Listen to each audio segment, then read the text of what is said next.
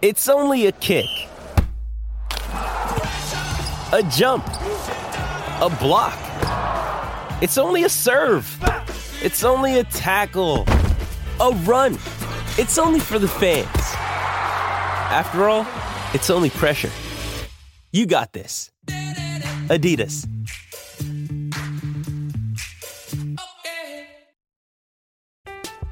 I'm Alex Rodriguez.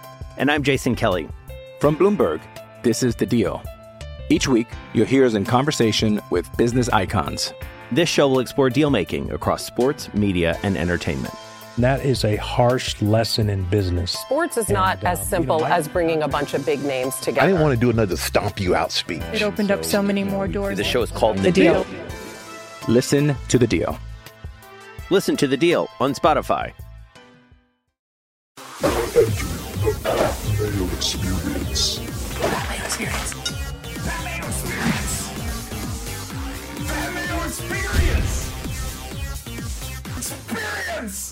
Welcome to the Pat Mayo Experience presented by DraftKings. Let's do it. Week one, DraftKings pricing. First look is the pricing soft? Is the pricing tight? Where are the soft spots?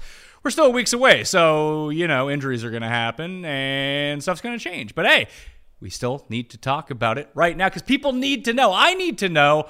Adam Levitan will be joining me in a second, so remember to smash the like button for the episode. Give me your favorite value play down in the comment section. Sub to Mayo Media Network. Sub to the free newsletter down in the description. And the next time that you see us on the NFL show, I should have the Week One PME Listeners League Listeners League link available. It's not available as of yet. We're still doing golf for another few days, and then boom, into NFL season, and we'll try to fill that. We're hoping to get 100K in rake free guaranteed money, so tune back in. Find the link in next week's show. We got more football coming. The top 150 with Meany and Cuss coming on Sunday. Me, Cuss, and Feinberg finishing our rankings of the QBs on Thursday. Sealy will be back. My guy John Legazia has a cool new way of breaking. That's not a cool new way. It's just an interesting way of looking at spreads versus money lines and what you're actually paying per point on a spread. I thought it was pretty fascinating. We're going to run a, a season long season long trial to see if it actually yields results or not because we don't know. It's all in hypothesis mode right now. But I thought it'd be a cool concept for a show as we'll kind of check back in on it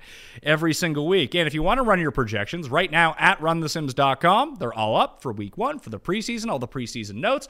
Runthesims.com slash mayo will get you 10% off. Prices going up April, not April, I probably would be going up in April, but August 15th. Mm-hmm. Get in before that, get an extra 10% off at runthesims.com.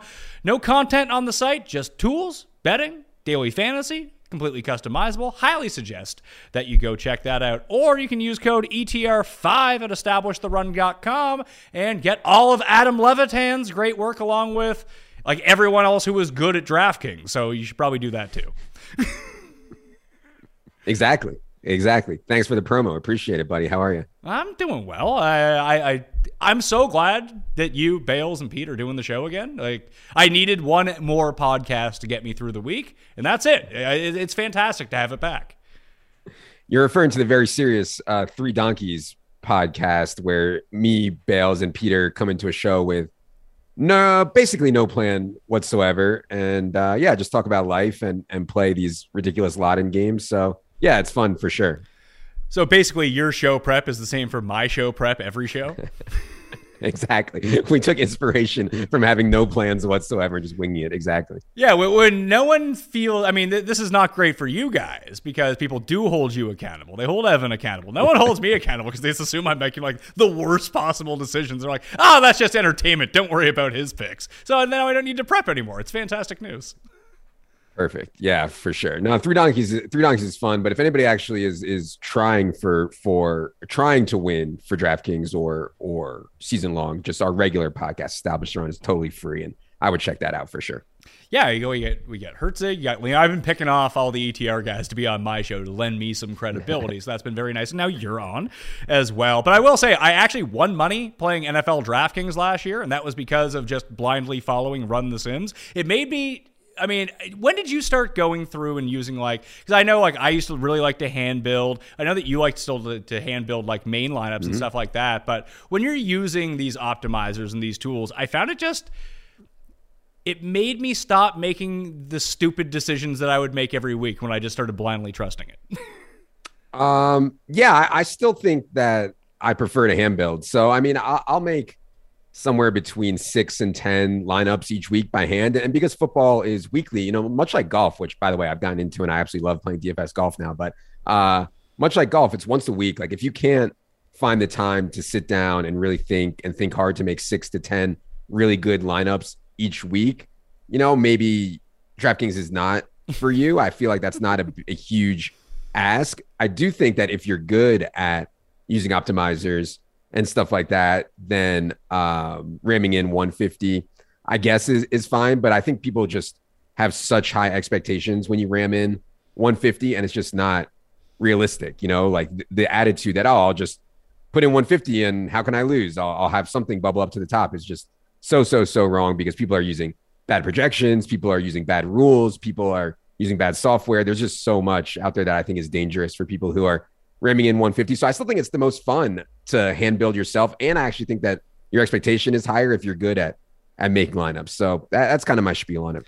I still do for the PME. There's the three spots, so I hand build yep. all three of those lineups. And when I go into like the two hundred dollar, the one hundred dollar, usually single entries, uh, then I'm using my hand built lineup in those. But when I'm entering like the twenty max or whatever it is, I'll just spit yep. out like another fifteen and be like, and they always just inevitably end up being better than the lineups that I build anyway. So at least I've turned the corner that way where I'm not building like because the problem was like I tried to build like 50 lineups by hand or 20 lineups yeah. by hand, and then I would just essentially make the same lineup with like two changes in it. I'm like, if this if this goes wrong, this is horrible. yeah. I, well, first of all, I'm well aware of the PME contest. You're you're looking at the ultimate grinder. I would never miss a no rake contest. So I'm always in the I'm always in the uh, PME three max during the NFL season for sure. Um, yeah, you know, I, I think people should think about their hand built lineups through stacks. You know, like I want X number of uh Chief stacks this week. I want X number of Bill stacks this week and mix it up like that instead of uh, otherwise you run into a lot of problems where you get a lot of the same lineups like like you mentioned. So so yeah, I, I like think of it through stacks. Hey, here's my pool of stacks for the week and then start building from there. Do you like if how many like stacks do you really go with? Like when you are building like let's say 5 to 10 hand built lineups, higher stakes, smaller tournaments and I really think that the biggest change for me last year was proper tournament selection versus just like, hey, this one has a million dollars up top, let's play this one. And I was like, you know what, I'm doing pretty good at these like $200 39 man single entries. Like I'm actually like turning a profit in these. Maybe I'll just play yeah. those instead of just like pissing my money away. So that has really helped. I'll have Tambo on in probably like 2 weeks. We'll break down all of that because that even in golf, like he kind of hit on that, and it really clicked for me when he talked about in golf because I was having good golf scores, but I wasn't fucking winning anything. And I was like, yep. what, what am I doing wrong? Do I need to play like four thousand dollars a week? He's like, no, you need to pick better fucking tournaments, you idiot. Right. yeah. I mean, I, I, write the article every year about what contest I would play or what contest uh, you should be in if you want to play 100 a week, you know, 500 a week, 1,000 a week, whatever. It, the same principle applies. I don't play really very much in the DraftKings Millie Maker, like the $20 or the $5 or whatever. I'm exclusively looking for higher stakes, lower rake, smaller field stuff because the way I play, like, I'm not going to hit the absolute stone cold nuts. It, it's really unlikely. So in those huge tournaments, you actually need the absolute stone cold nuts. Whereas in some of these smaller tournaments, you know, you can have a meh spot. And you know, like the, the whole concept of double stacking, you know, I'm not even sure. And we've done a lot of work on this. You know, double stacking in the Millie Maker is dangerous because you need both the wide receivers to go off, right? And and maybe that's fine because the tournament is so big. You need your quarterback to throw for like 400 yards and four touchdowns, anyways. But in a smaller field, if you double stack, well, one guy could just be okay and one of your wide receivers could go off, and that's still good enough to win the tournament. You know, so I, you know, I, I think that it's um, uh, the most easiest way to improve your ROI immediately is understanding contest selection. Like just immediately you can boost your ROI 10, 20, 30% without even knowing anything more about football or DFS. Literally just pick better contests. Like that should be step one for everybody. It's hard to do though, because you do. I, I get how, because I'm a victim of it too, just getting sucked into oh man, if if this was because and it's funny because I don't have the FOMO because someone once asked me because I had I had a lineup. I think it was in the PME, and I didn't play it in the Millionaire Maker, and it was like second in my contest, and it would have been like top ten in the Millionaire Maker. Just the guy who won mm-hmm. like blew everything out. But I didn't have it in the Millionaire Maker. It's like, are you like, are you pissed you didn't have it in there? I was like, not really, because I wasn't playing in that tournament. Like, I yeah, it sucks, but that means I would have been wasting three grand every week entering this tournament with the amount of lineups that I was playing, and that was just never on the table for me. So what am I pissed about? Exactly. Yeah, I I, I got second in that uh, FanDuel uh, fan championship last year for 250k, and if I would have put it in the, their five dollar entry, I would have won another 500k. But I never really sweated it because I never play that tournament anyways, right? And like, yeah, it's only five bucks. Maybe I should have put the team the team in there, et cetera, et cetera. But I, I do think like in the long run, it's probably better just to not play those super large field lottos. Um, but yeah, obviously it's painful. 500k mistake there on the quote unquote mistake there on the five dollars. Yeah, well, ETR is doing so well. You don't even need the 500k anymore. Yeah, who needs who needs another half million? You know, who cares? Uh, well, I, I always wondered this because we had it's not it's not a problem. It's a great quote unquote problem to have. But once a site gets so big and like everyone's following you or everyone's following Dink or Evan or Leone or whoever it might be, do you guys ever like experience a problem? Because we had this for like golf because so many people were subbed to our site that like it kept like no matter how kind of how you rigged it, it would give you mm-hmm. the right plays, like uh, the right plays of here are who projects out the best that week. But once you get to a tipping point, everyone's like kind of on those plays. Like how do you navigate that? Or sure, you just, just have to make your own custom adjustments?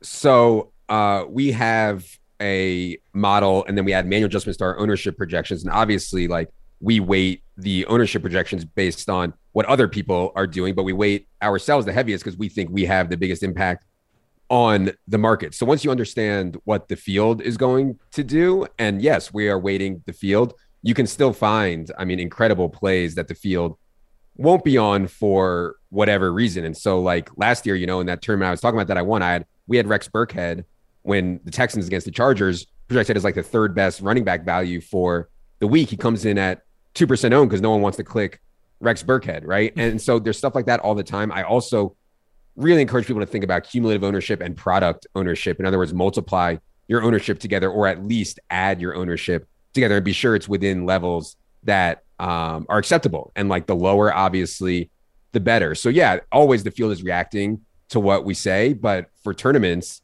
you know, you want there are still plays and tons of them and constructions that other people um, aren't doing. And Leone does this every week in the Thunderdome. I mean, Leone won so much in the Thunderdome last year just by making small pivots. You know, everybody plays ETR's best play. Well, what about ETR's second best play at wide receiver or third best play at wide receiver? What about somebody who's not in the cash pool for that week in the Thunderdome? If you're not in the cash pool, like these guys are like unowned. So Leone is going into the Thunderdome with you know a guy who projects well, maybe our fourth, fifth, sixth best value, and he gets him at like the only guy in the entire field in the entire Thunderdome who has them. All it takes is the the chalk to to fail and his guy to play reasonably, and he's shipping. So you know, it's it's I, I hear you, but in tournaments especially, there's always a pivot. I think the bigger issue is in cash games, and that's where I try to be really careful about who I'm playing because yeah, you know, cash games have gotten to the point where most people you're playing, not everyone, but most people you're playing have have some semblance of of who the best plays are. Yeah, I would think that in between all of the different sites out there, that whatever the optimal is for cash games,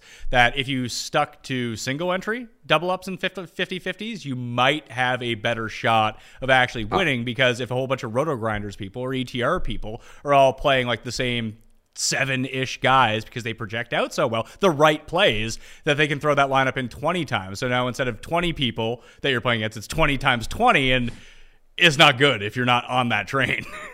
Buddy, I haven't I haven't played a multi-entry double up since like 2015. I mean, you you have to be, you know, if you're thinking about contest selection, you know, for me for cash, I get so much good head-to-head action because people want to play Adam Levitan and like they're like, "Oh, Adam, you know, he's a quote unquote celebrity. He doesn't know anything. They're not subscribed to ETR. I'll play him. I get incredible high stakes action at at um, head to head. I'm not sure everybody gets that, but I do think that at low stakes, like you can, if you only want to play maybe, you know, 200, 300 bucks a week, you can sell that much in head to head action and it will be good action at, you know, one, two, three, five, ten dollar levels. Um, for sure. Single entry double ups for sure. Game selecting three mans, you know, see who's in those three mans before you register and find those. And and yeah, all this is part of the grind, man. You know, I, I don't necessarily recommend this grind uh, to everyone. I am like a sick fuck who like can't help but grind every edge. Um, I just can't stop. But uh, and it's not as fun as just like throwing some teams in the millie maker and you know, it, it always goes back to what your goals are. If, your if your goals are to grind your cock off like me and try to grind out every edge, um, that's one thing. If you're here just to have fun and play the Milly Maker, I, that's fine too. I would not like discourage people from playing the Milly Maker if they're just looking to have fun. I, I'm more try to speak to people who are actually trying to grind out um, kind of a, a, a an edge for themselves. Well, that works kind of in conjunction with it seems like you're grinding the NFL training camp news and preseason news so hard. And as we've talked about you know, like in the past, like even when I would have Cody on the show to talk about preseason stuff, like there's such an edge in getting those preseason notes and playing time because people just aren't looking. And if you can find, oh yeah, they, Washington said this guy's going to play all four quarters because they want to see him. It's like, well, automatically use that guy because he's going to be on yeah. the field. And so there's the one edge for preseason DFS. And I know Justin has all of his notes up. Uh, uh, as a part of the package at Run the Sims on each player, projected playing time, that kind of thing. So you can try to build your lineups. Worked out really well for the preseason game or the Hall of Fame game. We'll see how it translates into week one. But you've just been grinding news over and over. what have you know? Like, what are some like key takeaways so far? Because like as we're speaking right now, this is coming out tomorrow morning. So like Becton gets hurt in practice. No idea how serious that is. Christian Kirk leaves the field. It seems like he's going to be okay, but what are some playing time things that you've seen so far? Like the Raiders backfield, people fucking losing their minds because Josh Jacobs was in for two series in the Hall of Fame. So, well, he can't be any good. He's playing. It's like it's the it's the weirdest thing of like overreaction to these games that don't matter. Maybe it's a new coach. He wanted to see the guy in the offense. Who knows? so uh, to me, it's very clear. It's these nonsense reports from beat writers. Oh, this guy looks great. He's he's a beat writers are horrible evaluators of talent. You know, I mean, horrible. Like all, all this stuff, like, oh, this guy, no one can stop him. Uh, he, this is running back looks so explosive. Like that is just all nonsense. We can ignore it. What we should not be ignoring is stuff like Kenny Gainwell is getting half the reps with the first team. You know, what, what we should not be ignoring is, you know, Benjamin is taking pass down work away from James Conner with the first string in practices. In other words, how players are going to be used, not how good some beat writer thinks they are at football. Because honestly, like the teams are the talent evaluators. I don't really get into talent evaluation at all. But if a team thinks that a player, if a team thinks Romeo Doubs is good enough to start opposite Allen Lazard, well, why do I need a talent evaluation? You know, for for DFS, I may need it for Dynasty because he may flame out. But for DFS, all I want to know is, hey, Romeo Doubs is starting across from Allen Lazard in week one. And I, don't, I actually don't think that's going to happen, but I was just trying to come up with an example. And so that to me, that's the important stuff. Where guys being used? Are they being used the first string? Not, oh, oh, he he caught his third touchdown pass of practice today. Like I, it would be impossible for me to care less. Um, go ahead. I was just I have been on like I think you and I and there's a select few of us who've always kind of been on that idea. It's like, why do I care if he's the best player in the world if no one throws him the ball? How does that help me? Yeah. That trying to figure out who is going to be on the field is essentially the most valuable part of fantasy football and yeah, trying to do your projections. And like, I, I feel like it's a need to discover someone who is like, and maybe they are super talented. Like it was for remember for years everyone drafted Jermichael Finley because he caught the ball with the two balls at once. It's like, oh my god, what talent! It's like, well, the, the, Packers don't really use a tight end. Like at least during that era, it's like, well, what do we expect here? That he might catch eight touchdowns and have ten catches this year? Like who is that helping? No one. That's just taking yeah. it away from the guys that you want there there's like a whole market of people who love to talk about what NFL teams should do oh, if only if only uh, uh, the Vikings threw it more on first and ten instead of ran it up the middle, they'd be so much better. Like, who cares? Like, I I don't care what they should do.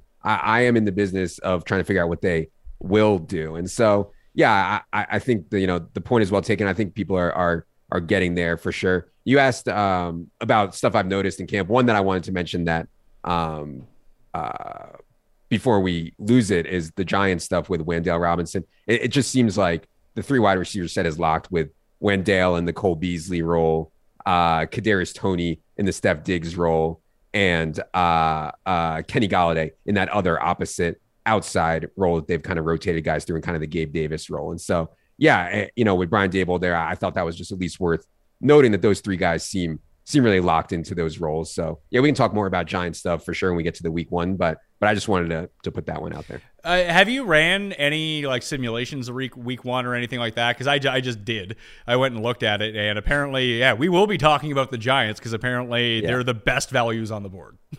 Yeah, yeah, we can talk about that. I've not run or made any lineups for week one yet. I mean, we're so far out, and there's going to be so much that happens between now and week one. We're talking about a full month of guys to get hurt and guys to ha- you know uh, change their spot on the depth chart, et cetera, et cetera. So no, I have not done anything yet, but for sure, I mean, you don't have to be rocket science to see that the Giants pricing on DraftKings for Week One sticks out like a sore thumb. Yeah, Wan'Dale is the is the min. He's three K at wide receiver. Uh, there are two guys I did want to ask you about. What do you see with Tony Pollard? Like, is he actually going to yeah. get these slot snaps? So almost always every year, uh, teams, reporters, coaches like to say, "Well, this year we're going to use two running backs in the field at the same time." Uh, you know, it, it, almost never happens. Never. Uh, like literally, it's the biggest crock of shit that anyone puts out every single offseason. Tony Pollard case is unique, and I don't like to predict outliers, but Tony Pollard is such an excellent receiver, and the Cowboys lost Amari Cooper and Michael Gallup is not going to play week one and probably beyond. And they just lost James Washington. And so, like, you start getting into this spot where you can maybe see it that they actually use Tony Pollard as a receiver more this year. My bigger take on on Tony Pollard is that the Cowboys are just an okay team now, not necessarily a good team.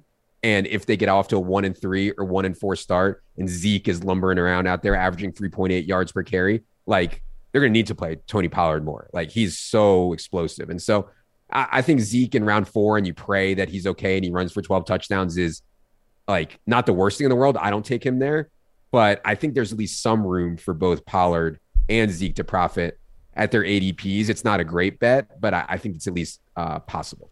I, I was looking at some draft results this morning. I see Isaiah Pacheco is going inside the top 100 now, as high as pick number 91. That sounds fun. wait, wait, that can't be right. Yeah, it was in a. I, I looked at some of the DraftKings best ball this morning. Pick number ninety-one. I mean, I like Isaiah Pacheco. I, am not convinced he's even going to make the team, and if he does, I think he'll be a he'll play a lot on special teams to start. Um, I think there's a chance that Ronald Jones gets cut and they go with Ceh, McKinnon, and Pacheco. But yeah, I mean, to me, Pacheco is like a 18th round best ball pick, and and hope for the best. That that seems pretty crazy to me. But yeah, the, the best ball stuff on DraftKings is I mean, people are doing some wild shit out there. That's for sure. What do you do? You like best ball? Because I weirdly can't stand it.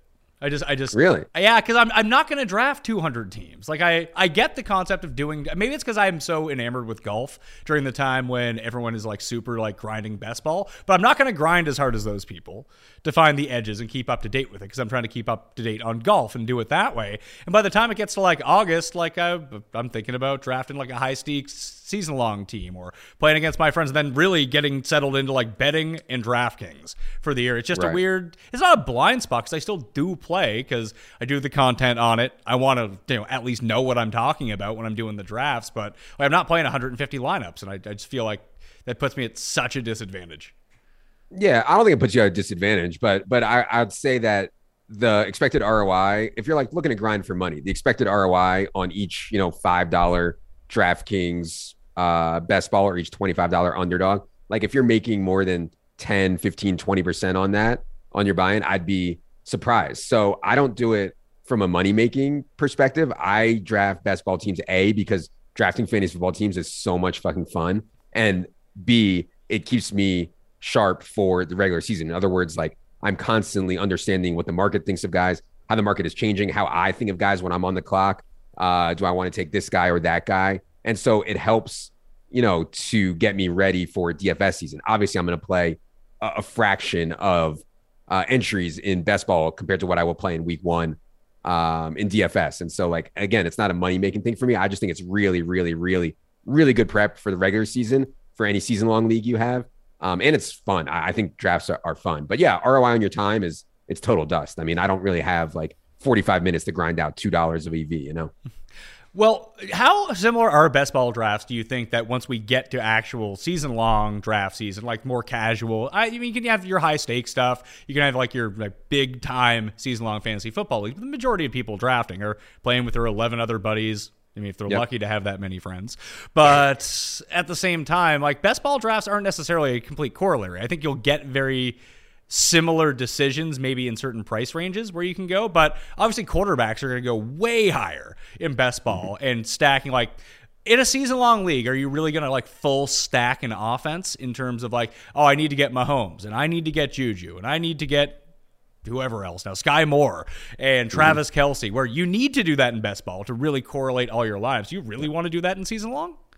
No, and and, and so it, it's a good it's a good point for sure. Casual leagues are going to be way way way different than the stuff you see um, in best ball, but I do think that especially on underdog, uh, the draft rooms are sharp enough to like really test you. And so you see a ton of sharp people are taking X player at 40th overall. In your home league, he might go 60th overall, and you know that's a smash. Like you, you just know it is. And like I, I think of examples like Gabe Davis. I mean, Gabe Davis goes like 40th or 42nd overall, somewhere in that range in these uh, best ball stuff. He's not going to go there with like 11 of your boys and like Tom from accounting and, and, you know, uh, like it's just, it, nobody's going to take him. Like Travis Etienne, you know, nobody's going to take you know, a, a committee uh, Jaguar, you know, in, in, round three or round two or something like that in your casual league. But that's where he goes in, in sharper drafts. So I always think it's good to practice against sharper drafts because it's going to look like, you know, a total layup when you play against your buddies from home. Um, so that's the way I would think about it. the correlation points are, are, well taken. You know, I, I, would not be going out of my way to stack. I, I think stacking is plus EV in your season long leagues, but it's certainly not necessary, and I wouldn't go out of my way to do it. No, I, I do think stacking. I mean, it's not absolutely necessary, but it's usually better. I feel like in season long leagues, it's usually better off with like one guy, maybe two, not the entire team, because you only have. You know, the, the guy who's scoring when Mecole Hardman scores his 90 yard touchdown on your bench, it doesn't do you any fucking good. Yeah. And, and, you know, when you're only playing against 12, uh, 11 other people, correlation is not going to be as impactful as it will when you're playing against 400,000 other people. Like, obviously, like the only way to win, not the only way, but the likeliest way to give yourself a chance to win these huge tournaments, and we see it in DFS, obviously, is by correlating and stacking. So you limit the number of things you need to get right. When you're only playing against 11 other people, like, uh, you know, even in DFS, if I think I'm playing against 11 other adults, I'll just like play the best team and not worry about uh, correlation. I, I, did want to talk to you about the KC offense before we dig into week one because I think Leone and I, yeah, it's Leone and I made the Juju bet. Like, I just don't see it with Juju. Like, I that, that's me projecting my bias, and I think this guy might be absolute toast. That even with Patrick, like, the only reason that, like, if you put him with any other quarterback in the league, right now, maybe Josh Allen aside, you'd be like, yeah, there's no way I'm drafting Juju. But now everyone wants Juju. Like, why would you take him? At double the cost of essentially every other Kansas City receiver. Is he that much better than Skyy Moore or MVS or Hardman or whoever? I don't think so, is he? Man, I, I'm curious why you think Juju is is done. I guess he, he's only 25 years old and he was playing with like the worst quarterback in the NFL. I, I, and definitely bottom three. I mean, Ben was so bad the last two years. So I, I, guess I'd be curious why you think Juju could be done from just like a talent perspective. He seems a lot slower. Like there's the reason that he's running route. I feel like there's a reason that he's running routes so much closer to the line of scrimmage than he was at least earlier yeah. in his career. And I feel like a lot of the stuff that he does well, Travis Kelce does way better. Yeah. So Patrick Mahomes has had a really high target rate at the slot throughout his career. And some of that is Travis Kelce, but also to wide receivers. I also think there's going to be some like rotation among the outside receivers between MVS and Skyy uh, and Mecole Hardman, whereas the slot guy to me is very clearly Juju Smith Schuster. So if you're going to play every snap in a spot where Patrick Williams likes to throw the ball, and I guess I'm, I, I blame more of Juju's struggles on Ben's woes. Why was Juju so close to the line of scrimmage? Because Ben couldn't throw the ball more than five yards, you know, and, and so, and their offensive line was so bad, he just had to get it out so quickly. So yeah, I hear you. I'm just not ready to give up on Juju. I mean, it wasn't like maybe two or three years ago he was the number one dynasty player. I mean, people were taking him number one overall in dynasty redraft leagues where they taking Juju Smith-Schuster. He's so young and so productive at a young age. I just don't think that he's fallen off the cliff like that. And I like the way his role is this year. We know they're going to be so, so, so pass heavy. They'll probably lead the league in pass rate over expectation, probably right there with the Bucs and the Bills. So I, I, hear you. You know, it's been scary, but if Juju had been like even reasonably good the last couple years, he'd be going in the 20s or 30s. You can get him in the 50s and 60s now. I think uh, uh, pretty comfortably, and maybe the hype on him is is coming up a bit. But yeah, I, I still I still do like taking him. So yeah, I'm happy to book another bet there if you're looking for more anti Juju action. Yeah, well, I have a bet with Herzig. I have a bet with Leone. I don't know if they're both on Juju. I have Cooks versus a whole bunch of guys. Uh, why does mm-hmm. everyone at ETR hate Brandin Cooks? I actually like Brandin Cooks. You know, I, I, I actually think Davis Mills is okay. um, one of the most underrated. Doesn't mean he's good, but under. And people think he's total dust. He, he's not. Like Davis Mills can play, and Pep Hamilton, I think, is one of the best, most underrated offensive coordinators, offensive schemers in the league. And so I, I do like uh, Brandin Cooks. I think his price got away from us a little bit, but when he goes in like round five, six or so, I, I am fine with Brandin Cooks. I also take a ton of Nico Collins late. Um, also because I think you know Davis Mills has a chance to be good, and Nico is going to be out there for every snap as kind of a big downfield threat. So yeah, you know, uh, people are never going to be excited about Brandin Cooks due to concussion history, age. He plays for the Texans, but I think he'll be fine.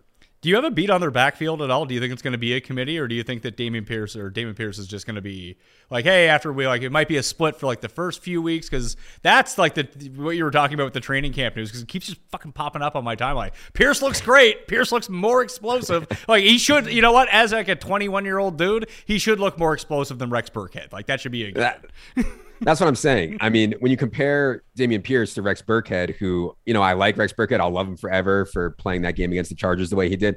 And compare him against Marlon Mack, who's coming off of an Achilles tear. Of course, Dameon Pierce is going to look uh, great. I, I, don't have a great talent read on Dameon Pierce. I do think that Rex Burkhead and Marlon Mack will be left in the dust sooner rather than later. I don't think it'll be in September, though. And like, I, I think people, especially on Twitter and, and people and casual leagues, people place way too much of emphasis on week one role. In other words, like all the money in all fantasy leagues, especially in DraftKings best ball and underdog best ball and FFPC, all that's all like in the playoffs, right? But even in your home league, almost all the money is likely at the end of the year. Why do we care so much about the split between Javonte Williams and Melvin Gordon in week one? Why do we care so much about the split between Dameon Pierce and Marlon Mack and Rex Burkhead in week one when really I want to know how it's going to be in October, November, December. And so, yeah, my bet would be big time on Dameon Pierce to be the guy by winning time, and and really that's what I care about. So so yeah, I, I like Dameon Pierce. He's one of my one of my favorite flyers. I'll have an article up soon on my favorite flyers guys I like to take after round ten, and Dameon Pierce will for sure be in there.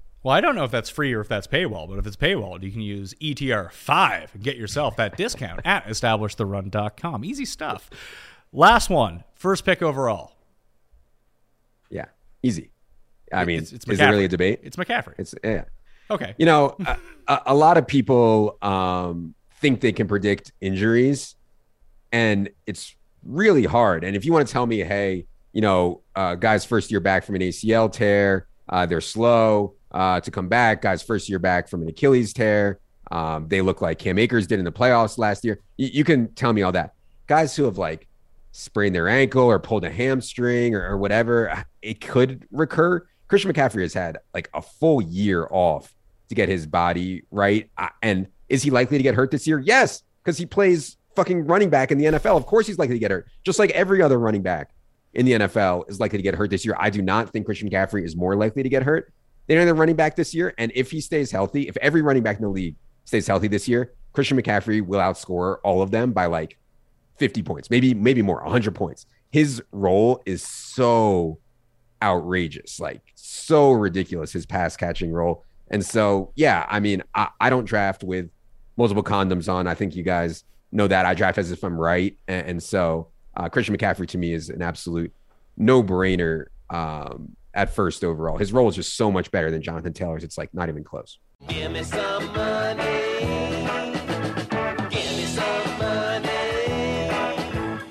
I got the numbers. Tons of you have done it, but not all of you. Yeah, so what you need to do right now, if you want to take charge of both your time and your meal prep, visit factormeals.com slash mayo50 and use code mayo50 to get 50% off right now. Because supporting the sponsors is in very much the same way supporting the Pat Mayo experience, which I very much encourage you to do. Eating better is just easy with Factor's delicious, ready to eat meals. Mainly because, well, yes, they are very tasty, but it's the time that they save you. Do you say you never have time to work out? Well, if you're someone that preps all your food at home, that means you need to drive to the store. You need to walk through it, make a list, get your groceries, bring them home, store them, unpack them, get the reusable bags out of the way. Then you actually have to make the meal. We're talking like two hours per meal on that. And listen, I love cooking things at home myself, but it takes an awful long time. Are you going to use an app to get takeout? Well, it's going to take you like 30 minutes to figure out which restaurant that you want anyway. Then you wait 45 minutes to get it, and it's probably like crap for you by the time it actually gets there. This is all time that you could have been like spending working out or doing work or just having some relaxation time because all of the meals with Factor are ready to go in just two minutes, and it goes with any sort of meal prep that you want to do. Do you want to do calorie smart? Do you want to do keto? I'm personally trying to bulk up right now, so I'm doing the protein plus to make sure that I hit my levels every single time. I go through, I pick what I want, it shows up. I never have to think about what I'm going to eat for 3 meals a day, 4 meals a day, whatever it might be for like 3 weeks. It's fantastic. So I highly recommend that you head to factormeals.com slash mayo50 and use code mayo50 to get 50% off. That's code MAYO50 at factormeals.com slash MAYO50 to get 50% off. The Pat Mayo Experience is brought to you by Squarespace. Squarespace is that all in one website platform for entrepreneurs to stand out and succeed online. So, whether you're just starting out or managing a growing brand, Squarespace makes it easy to create a beautiful website, engage with your audience, and sell anything from products to content to time, all in one place, all on your terms. And it is super easy to use. You don't need to be a tech wizard in order to set up your own website to peddle your wares on the World Wide Web. Squarespace makes that so easy, thus cutting down on the expenses you'll need to pay someone else to do it. You can do it all yourself. You can set up email campaigns to engage with your audience with Squarespace email campaigns. Collect email subscribers on your site and build connections and repeat business through regular email updates. If you're in the content space and you have a lot of videos, you can host your entire video collection, organize your video library, and showcase your content on beautiful video pages and sell access to your videos with member access. But the best part about it all is the analytics feature. You can use those insights to grow your business, learn where your site visits come from, where sales are coming from. Then you can analyze which of your channels are the most effective, improve your website, and build a marketing strategy based on your top keywords and most popular products and content. It makes it all easy, all in one spot for a very low cost. And it's something that you're going to need to do if you want to grow your business. So, Go to squarespace.com for a free trial, and when you're ready to launch, go to squarespace.com/mayo to save 10% off your first purchase of a website or domain. I'm Alex Rodriguez. And I'm Jason Kelly. From Bloomberg, this is The Deal. Each week, you'll hear us in conversation with business icons. This show will explore deal making across sports, media, and entertainment.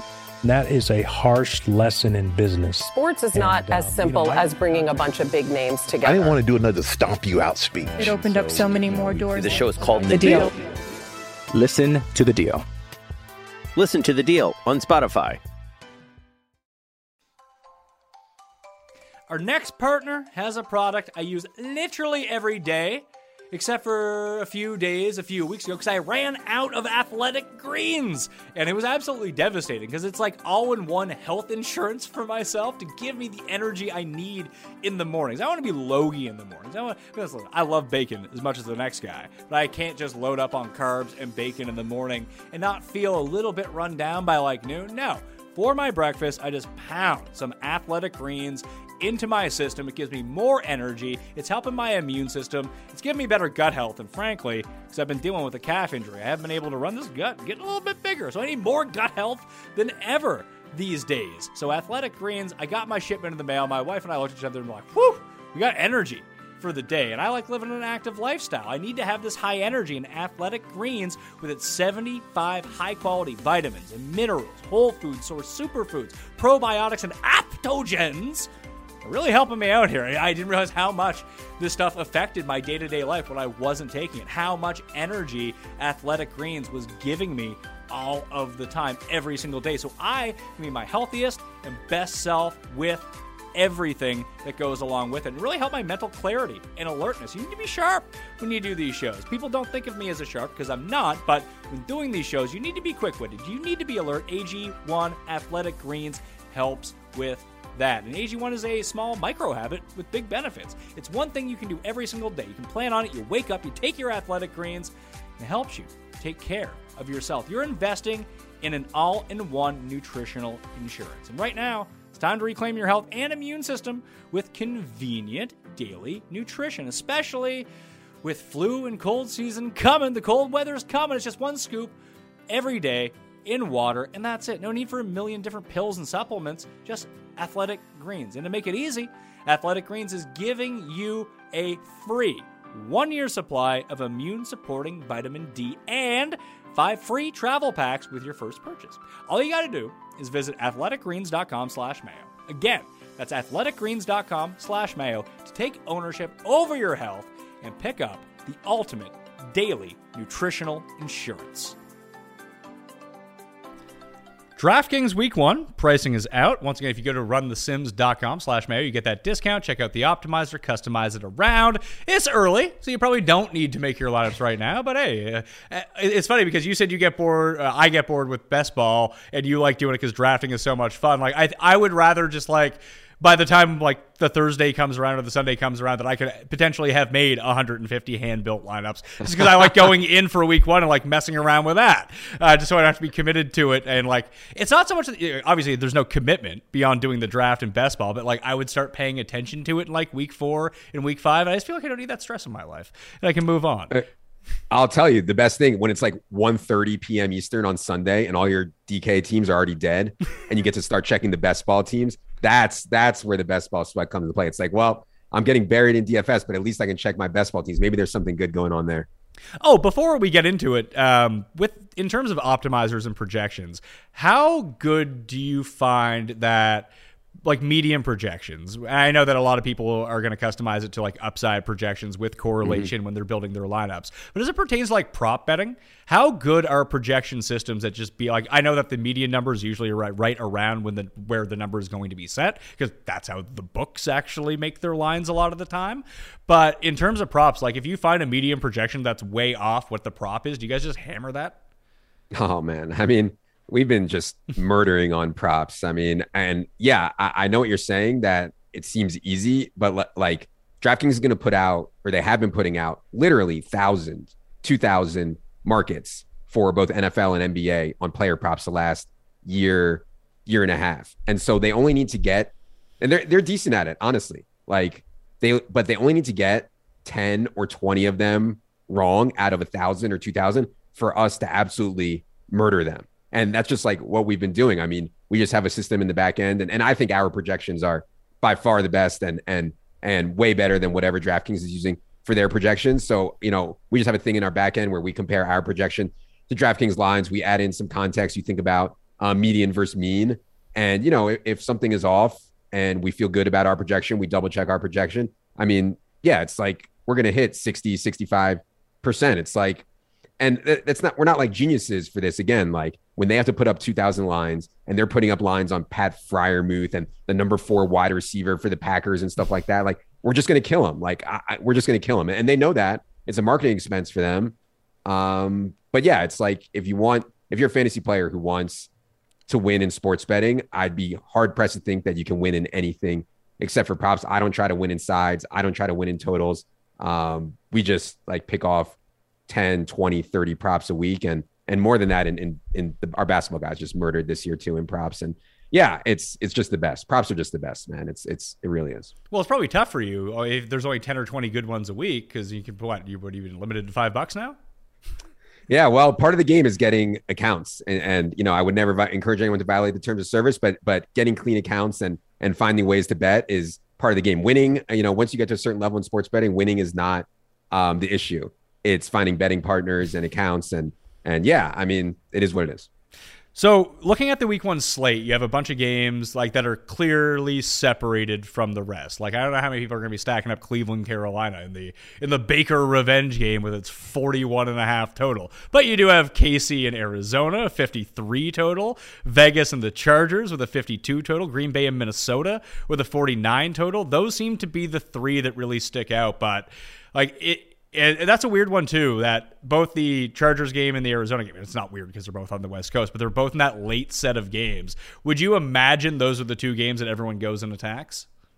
So there's a really good opportunity, and I already noticed this in Week One, where uh, some of the best games for DFS, at least on paper, are late, and you can start your lineups with really contrarian stuff. And if your contrarian stuff hits at 1 p.m., you chalkify your lineup at 4 p.m. and sail to the win. If your contrarian stuff misses uh, at 1 p.m., you can get really off the board at 4 p.m. And so, like, that sets up really well for these slates where the 4 p.m. games are the best games. One thing that I would say is that early in the season, the lines will not be as sharp. In other words, the totals on these games early in the season will not be as strong and as solid as they are later in the year. There's just not enough data. There's so many more unknowns. There's way more guesswork going into how these lines are made. And so I try not to be a slave to the team totals and game totals early in the year, especially week one, man. Like if I have a take like Colts Texans is going to go completely nuclear, which I, you know, I think is at least possible. Like I'm willing to go with that take more than I am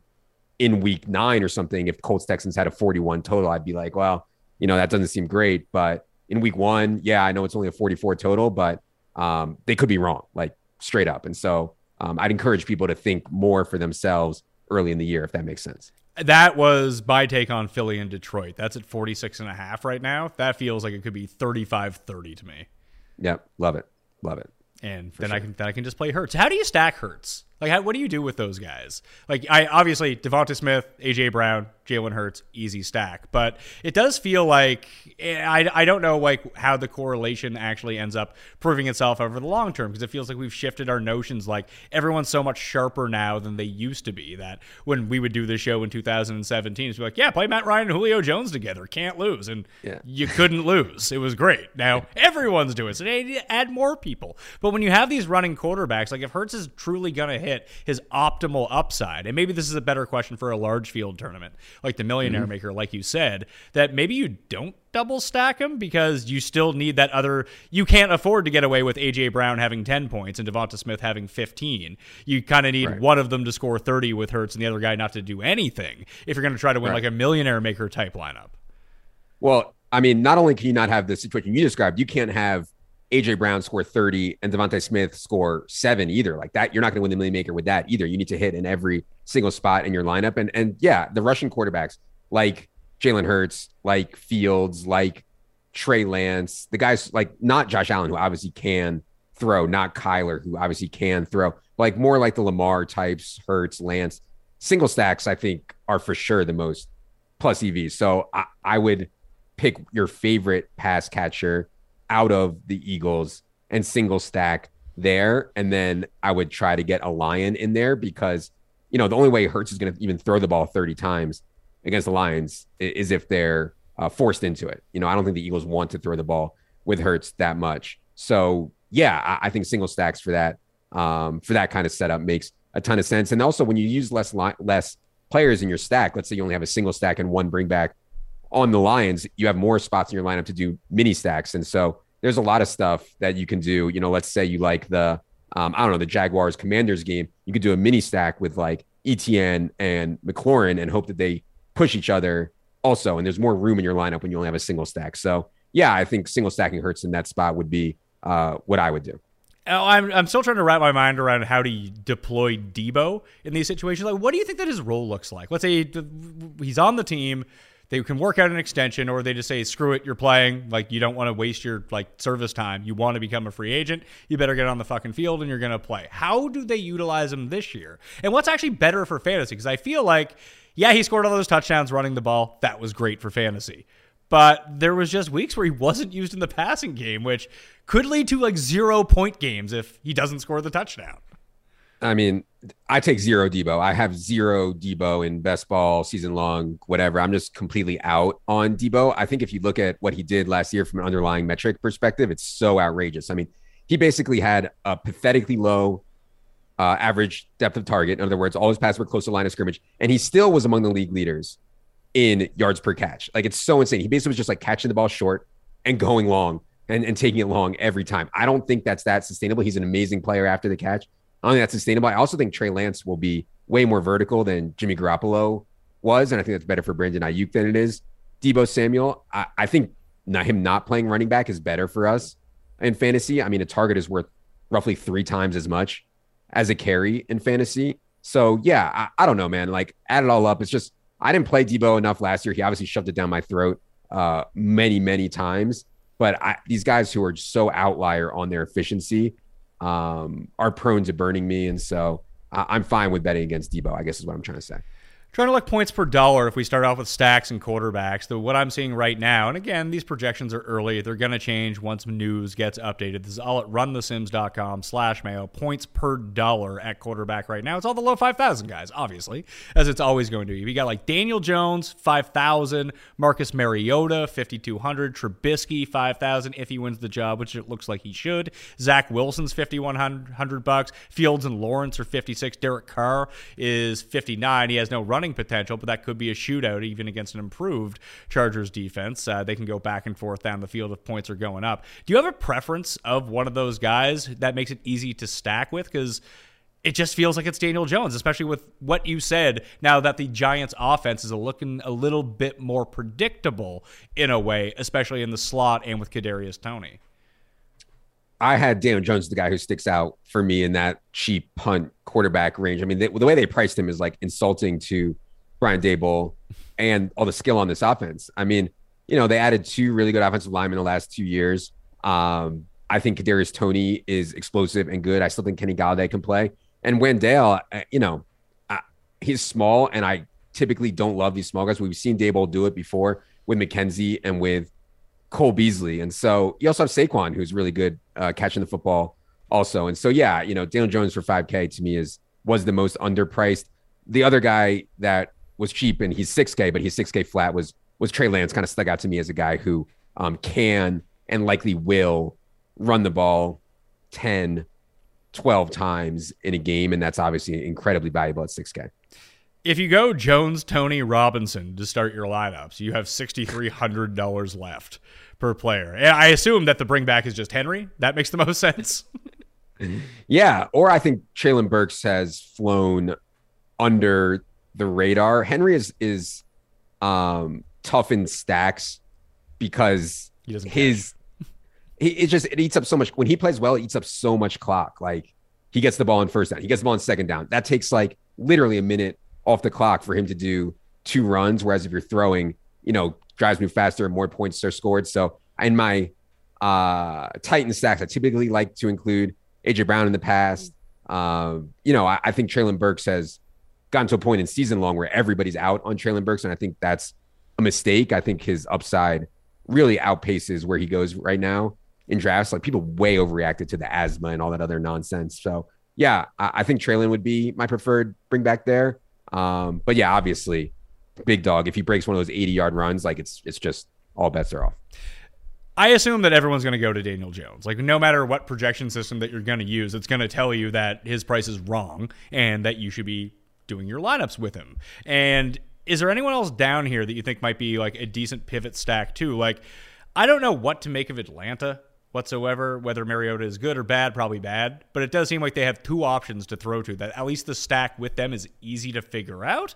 That. Mm-hmm and it just no one's going to use Atlanta. And I'm mm-hmm. I'm trying to wait. And this is what I'm trying to get better at this year for DraftKings. And I'll have more people on continue to prod them with questions about it. Is like how bad of a decision do you really think it is if you have Daniel Jones? Let's say he's 15% owned and the the stack goes along with that. Not necessarily all 15%, but some version of the Giants Titans game, and then you get to the Saints Falcons game, which isn't like super high points. It's 41 and a half. They're probably, I mean, the Saints should be good on defense. You know that they're likely going to want to run the ball, limit mistakes. That's how they're going to beat Atlanta pretty easily. But you have Mariota, who's probably like 1% owned. And the, well, Pitts will have his ownership. That's fine. London will have his ownership. But putting them all together is likely going to be like 15 times lower than it's going to be for Daniel Jones. When does that become the right decision? Yeah. I think in the larger field, the larger the field gets, the better the decision becomes. I think 41 and a half in today's NFL. And I know I said that if you have a take, you can ignore it. 41 and a half is like, man, in today's NFL, that is so, so, so, so low. I think what Mariota gives you compared to some of these other guys in 5K is a rushing upside. And I really think that you do need that when you're competing against guys like Lamar and Kyler and Hurts and Lance and Herbert and Mahomes. Like, how often can a pure pocket passer outscore those guys? They literally need to throw for like 350 yards and four touchdowns because one of those guys that I mentioned, one of those rushers is going to have a big rushing game and a big throwing game. And it's going to be really hard to beat that. I think what you're getting at is how does your upside interact with your ownership? And you know, you can think about that really cleanly in your head. Obviously, there's mathematical ways to do it, but what do you win when you win? Well, if you play Daniel Jones and you're right in a tournament, you don't win anything because, like Pat said, 15% of the field might have him. If you have Mariota and you're right, you really do have a chance to win um, and win big. And so that's the whole idea of playing guys at low ownership. I know, um, you know, it's a it's a hard thing for a lot of people to get their head around. I'll take a worse player at lower ownership. But yeah, for sure in tournaments, I mean, it's it's an absolute no brainer. And I like what you said about Atlanta and clean stacking because it's so valuable to know where the ball is going to go. If Mariota goes off, we know where it's going. Kyle Pitts and Drake London are both very, very good players. They have like total dust beyond that. And they should be losing a lot of the time. But, you know, you never know with some of these coaches. They may be like, you know what we need to do? Run more. And that way, we can make the game closer, although we're losing by 37 points. Let's not throw. That'd be too much. It's the Pete Carroll strategy, essentially. But we haven't had some of these like very linear target trees. It feels like in a really long time. Like I just I so vividly remember Derek Carr, Amari Cooper, Michael Crabtree. That one was amazing. Emmanuel Sanders and Demaryius Thomas was another one for ages. Just like I know where the ball is going if it's being thrown 60% of the time. Do you have any one, like you mentioned the Texans earlier with Collins and Cooks? Like Cooks is probably going to get around like a 30% share. If you can figure out the other guy, like Davis Mills doesn't become like a half, I mean, he's not an attractive option. That, that neck is very long. That's never going to change. And I don't think there's a surgery for that. But if it's Brevin Jordan and Brandin Cooks. Like that could pay real dividends if you can find these concentrated trees. Maybe Minnesota is the place. Yeah. Minnesota's been that way for a few years, I think, where like when Kirk Cousins went off, and Kirk Cousins has some huge games. When he goes off, you knew where it was going. It was Diggs and Thielen, and now it's Jefferson and Thielen. You know, they don't throw that much to the tight end position. I, I think um, Carolina is going to be tight this year uh, with DJ Moore and Robbie Anderson and CMC, but mostly DJ Moore and CMC, I think. And, you know, I, the Bengals have three guys, but one of the reasons we were so on the Bengals last year is because they had such a low throw rate at running back and such a low throw rate at tight end. And yeah, they have three really good wide receivers, but they don't rotate them. They all play uh, exclusively. And so, you know, spots like that, I would encourage people to look at uh, for sure, where it's all going to the wide receivers. We know which wide receivers there are going to be on the field exclusively. And so, yeah, uh, it's hugely valuable for sure. Going to running back, taking a look at McCaffrey. I'm just trying to find the points per dollar. So you have Jonathan Taylor at 9100 bucks. You have Christian McCaffrey at 85. If you I'm thinking about just like how I'm going to construct a lot of these lineups. And he's the third most expensive running back. And presumably he should be if there's any week that he's going to be healthy, it's going to be week 1 against Cleveland that if he remains healthy all 18 weeks of the season, let's just throw that hypothetical out here. Is this the lowest price we're going to get him at all year?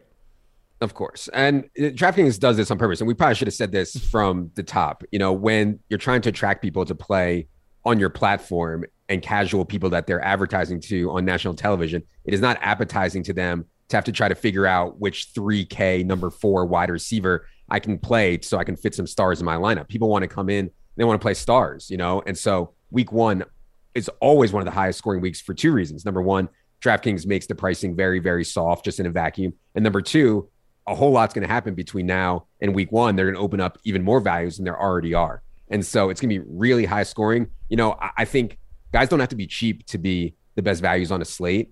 Christian McCaffrey is one of the best values on a slate at 8,500. I think Jonathan Taylor is one of the better values on the slate at 9,100. Yes, they are expensive, some of the most expensive players on the slate, probably the two most expensive players on the slate but that doesn't mean that they're not underpriced also if you follow what i'm saying well if you dump both them in with the daniel jones stack you still have $5000 for your final four spots and one of those is going to be a defense so just you can up that just yeah. a little bit we're, we're getting there Getting That's what I'm now. saying. So you're you're gonna feel great about your lineup as, as well. It's so everyone. easy to make, as well everyone, because everyone's gonna have like a total stars lineup. Exactly.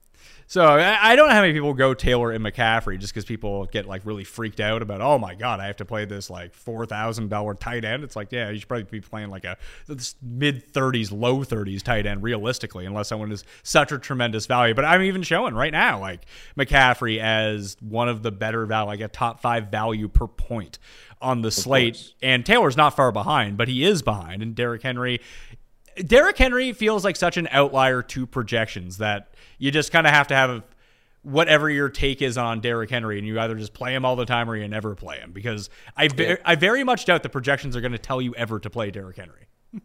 It's hard, you know, when guys don't have a pass game role, and you know you don't know if your, their team is going to be winning. I mean, I'm not sure what the line is on that on that Giants Titans game. I can check it here. Yeah, Titans are six and a half, but it would not surprise me at all if the Giants got a lead in that game, and then you're in big trouble with Derrick Henry. I actually did. I had really been not playing a lot of Derrick Henry in DFS.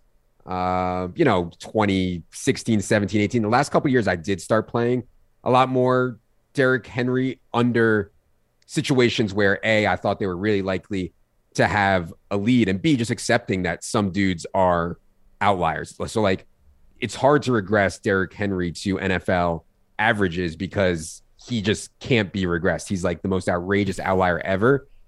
And so it's fine. I think this year the team is worse by a pretty substantial margin. He's also had the foot issue, which I know he came back from, but he still came off the foot issue. And so, yeah, I think there's a little bit more risk this year in Derrick Henry than normal. But, you know, would it surprise me if he got literally 30 carries in this game against the Giants? You know, absolutely not.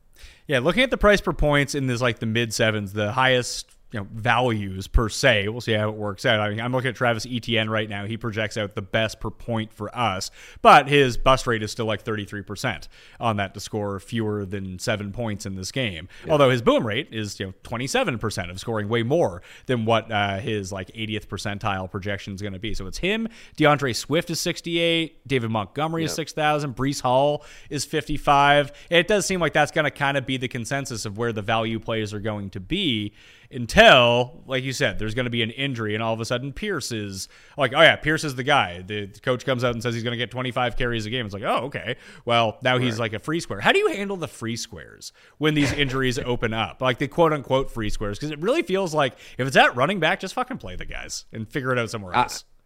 I think that's an important take. There's no such thing as a free square anywhere except for at running back. You know, free square wide receiver. You have to be talented at wide receiver to produce in the NFL. Like just because a star goes down and some guy is going to play all the snaps now does not mean that he will produce. I think at running back, all these guys are close to the same level of talent where they can all produce at the NFL level. It's so much more scheme based, offensive line based, game script based. And so the running backs that are very, very owned, I am fine eating the chalk on in smaller field stuff to, to a certain extent. You know, once guys get to 50, 60, 70%, I think um, you can get away from that. But yeah, you know, running backs who are 30 or 40% and are grossly underpriced, like I'm playing that for sure. Yeah, Pierce is 4,800. So they probably wouldn't even fall into that expectation anyway because he's quite. I mean, if it was very clearly the guy and he was only 4,800 bucks, obviously so, you're going to play him, but that's not going to be the case in week one. They have like five other guys.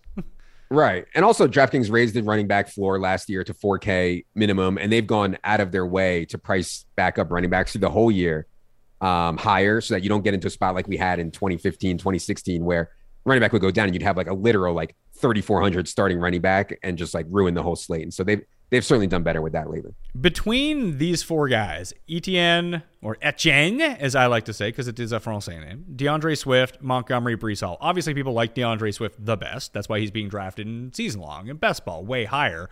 But I just have. I think he's a better DraftKings player than maybe, and maybe he's a good best ball player as well. I don't know if I'd want to own D'Andre Swift in season long. It just feels like Dan Campbell is ripe with fuckery, and he will start using guys I've never heard of for no reason. I think they have concerns about putting too much on D'Andre Swift's plate. I, I think that's very fair, but the counter to me uh, on that would be Austin Ekeler is not a full time player either, and he's one of the best fantasy players. Alvin Kamara for many years was not a complete full time player either, and he's one of the best players uh, in fantasy. These these running backs who have such a strong pass game role, and D'Andre Swift is incredible, incredible in the pass game, and then some share of the base role, and hopefully that base role includes goal line work, I don't care if they don't get the carries on first and 10 from their own 30. That is an absolutely worthless touch that honestly I'd rather them not get. And so to me, D'Andre Swift in the pass game and around the goal line is where he will, or at least around the red zone is where he will and should be used. And he's the archetype of the running back I want. I don't want running backs who get the first and 10 carry from the 30. Like, I just think that's like so worthless and so, so, so overrated. And that's where all the dead zone stuff comes in. And so, yeah, I'm on D'Andre Swift. He's very, very expensive now, to your point. You know, like very, very, very expensive. There's not a lot of margin for error in season long on D'Andre Swift, but I do like him a lot. And I think he's grossly, grossly, grossly underpriced uh, on DraftKings for week one. Well, just looking at it on DraftKings in week one, I, he's going to be very popular because you're going to have these different tiers of options. It's like, well, I don't want to pay up for Taylor and Christian McCaffrey. I save so much money if I just go Caffrey, McCaffrey and D'Andre Swift that it feels like a lot of ownership is going to point directly to there. The role that you mm-hmm. talked about, receiving game, potential goal line work, the ability to be a good pass catcher, it feels like it's more inconsistent. But realistically, like when you look at their game logs and see what they produce, it's really not like Aaron Jones does a lot of the exact same things, and no one's going to play Aaron Jones. I, I, like Aaron. I have Aaron Jones on my list for week one, right next to D'Andre Swift. I think Aaron Jones is is, is an awesome play. Also, yeah, you get more volatility when you get your points through the pass game late when you're not getting 20, 25 carries a game. But man, I mean, if I'm trying to win tournaments, if I'm trying to win best ball, if I'm trying to like really build uh, monster weeks, these pass catching running backs are where you get the huge weeks from. So taking a look at wide receivers very quickly. Oh, good God, man! I gotta I gotta talk to Justin about the, the best points. Yeah, guess who the best points per dollar receiver is? If you want to just take Kadarius, Kadarius Toney. He's second. That actually tracks to me. No, there's someone who's number one. He might see seven, you, 17 targets in this game, and he might have minus four yards. Juju Smith Schuster. It's Rondale Moore. Oh yeah, no, he was Rondale wasn't even on my list. I, I think, I think Rondale should have a bigger role this year, but I don't trust this fake sharp idiot Cliff Kingsbury at all to do the right thing with Rondale Moore. So I think we're gonna have so much money to use in week one that like taking risks on guys who have questionable roles is, is not going to end out being worth it um, in week one on DK. I would feel better off taking a running back in a questionable role and being rewarded for being right about that. Like if people think that there's a timeshare with Breece Hall, for example, and I mean there probably isn't. At least all reports are, but you start getting reports three weeks from now. It's like Michael Carter really making a charge here and is going to be the first and second down back, and Hall is going to be eased in. Like I would still kind of take the risk that well maybe he's just the three down back. That makes more logical sense to me than a guy who yeah he can pay off value at four thousand dollars, but unless he catches a big. It was like the Andy Isabella stuff all those years. Like, what was he really going to do for you? Exactly. Yeah, and you know, I think Rondale Moore is an explosive player. I actually think his best position is running back, but I don't think they're going to use him there because Cliff just like can't do it, and it's so horizontal. I mean, Rondale Moore's average depth of target last year was like the worst in NFL history. I mean, all they threw to him was behind the line of scrimmage, and he would like struggle to get four or five yards on the bubble screen. It's just uh, Cliff is like my least favorite coach. If it wasn't for Kyler, Cliff would be Cliff would be out of the league. Kyler's just so good; he's saving him. In order to like kind of like talk about the difference between these two guys, you have Rondale Moore's four thousand bucks. Obviously, it's not the same price, but we mentioned Drake London. He's five thousand bucks. I know he's going to play unless he's hurt. And who's to, who do they even fucking have on their team at this point at receiver? Besides, besides, well, I think you'll you'll besides you'll him. see some Olamide Olamide Zaccheaus. Oh yeah, rock me, Doctor Zaccheaus. That's the guy. but like, he's supposed to be really good. I mean, I have no idea how to evaluate talent at an NFL level. He was drafted highly. People say he's very good. I'll believe the people who actually do the research on this stuff. So if he's out there in a game where they're like seven point dogs, I don't feel like that role is confusing to me. As your point to Rondale Moore is like, who fucking knows? Like he might get 17 targets, and that still might even be enough for him based on how they use him. Yeah, he's not getting 17 targets. I mean, yeah, and and to your point on Drake London, guys who have his draft capital, I believe he went eighth overall, like they are productive in today's NFL almost immediately, like all the time. And so, yeah, if you think Mariota can play, and I have my doubts on Mariota, but if you think that he can play, um, Drake London at 5K is, is for sure fun. I prefer Juju or Michael Pittman in that range for a little bit more, but but yeah, I mean Drake London is certainly fine. Well, what's going to happen with Michael Pittman? He's 55 he's 5500 bucks. He's playing the Texans. Everyone loves Michael Pittman. I've started to see the discussions now based on where he's going for like best ball in seasonal. It's like, well, I mean, I can draft Michael Pittman as the number 12 wide receiver overall. But that's probably his floor. Like what what Is anyone just considering that Michael Pittman and let's say Matt Ryan just might not a not necessarily not have the best connection, but Matt Ryan just might not be any good?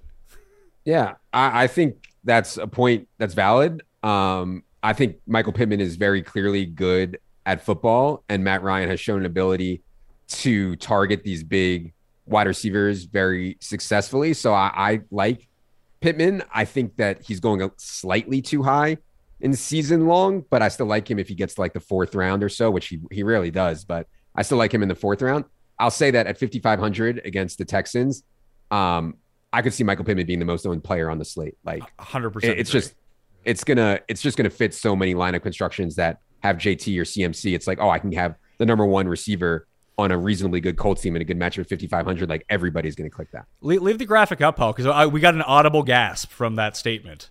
Uh, from behind the camera from Paul. So Paul, I, I that agree. range for like a casual, like a casual like me. You got DeAndre Hopkins at fifty four hundred. He, well, he's suspended. He's, not. He's suspended. He's, not playing. Oh, is he not playing? no.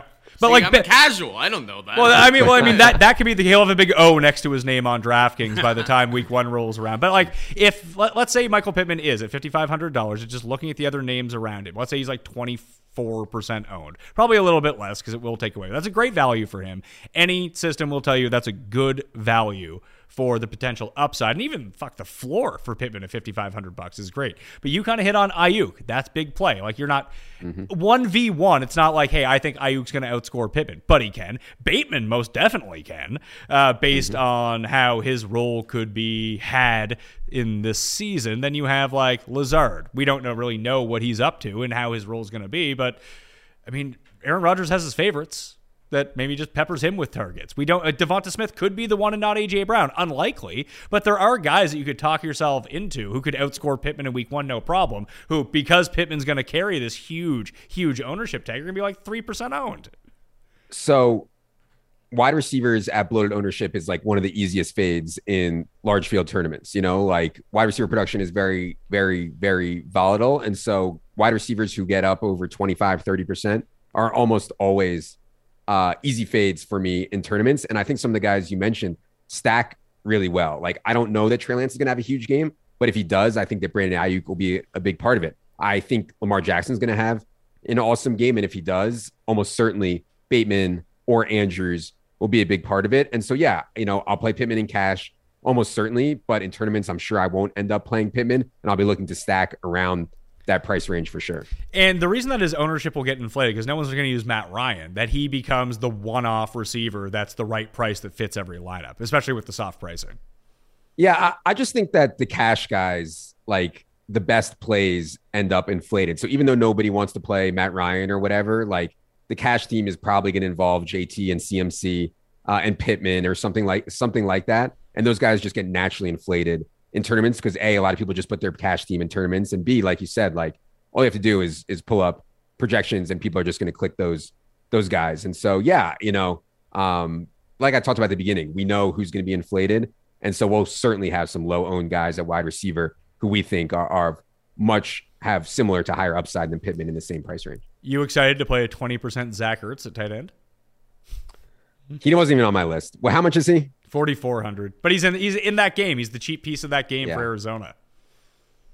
Yeah, God, you know, I, I haven't uh made my official statement on my cheap tight end for week one yet. Forty four hundred is typically more than I like to pay. Well, is I Ir- think Goedert is Is Irv okay? Goedert is there too. Is is Big Irv okay? Irv is going to be questionable for week one, but guys who break their thumb and are supposed to catch passes like four weeks later, that scares me, man. I think Mo Alie, Mo Alley Cox, Jonnu, Bates, but there hasn't been a great cheap tight end yet. So I think a lot of people are going to end up in that Ertz Goedert range, and, and certainly Pitts and Andrews and Kelce will be in play also because people are going to have a lot of money.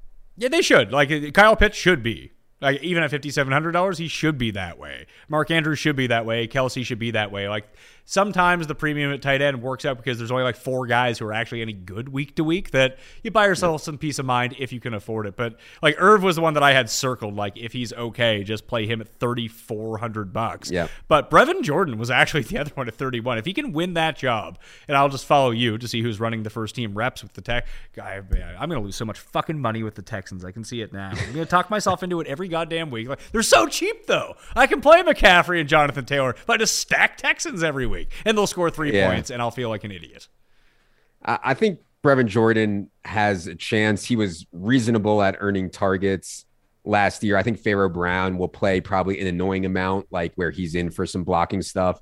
And that kind of caps Brevin Jordan a little bit. But yeah, I'm okay with it, man. The price, the price is certainly right. And as I said, I haven't made any teams yet. I think when you punt at tight end like that, and I do it in cash all the time, like you're hoping that Andrews and Kelce and Pitts and Waller and Kittle whoever else is on the slate, like they're capped out at 15 or 16 points, and then you're just printing uh, with the cheap tight ends. It's not like a wide receiver where if you punt at wide receiver, you know one of these guys at the top is going to go for like 30 or 35, and that's so hard to overcome. You can overcome it at tight end because typically, and it wasn't always the case with Kelce a couple years ago with Andrews last year, but if you can avoid like that big blow up game from them, punting is almost always right. Um, so yeah, the tight end spot is is always interesting on DraftKings, man. I think it changes a lot with cash and tournaments, you know. But but yeah, it's it's interesting for sure. And I hope that we get some punt that I feel good about. Or maybe Irv gets back soon enough where we can play him. But yeah, I hope we get a punt.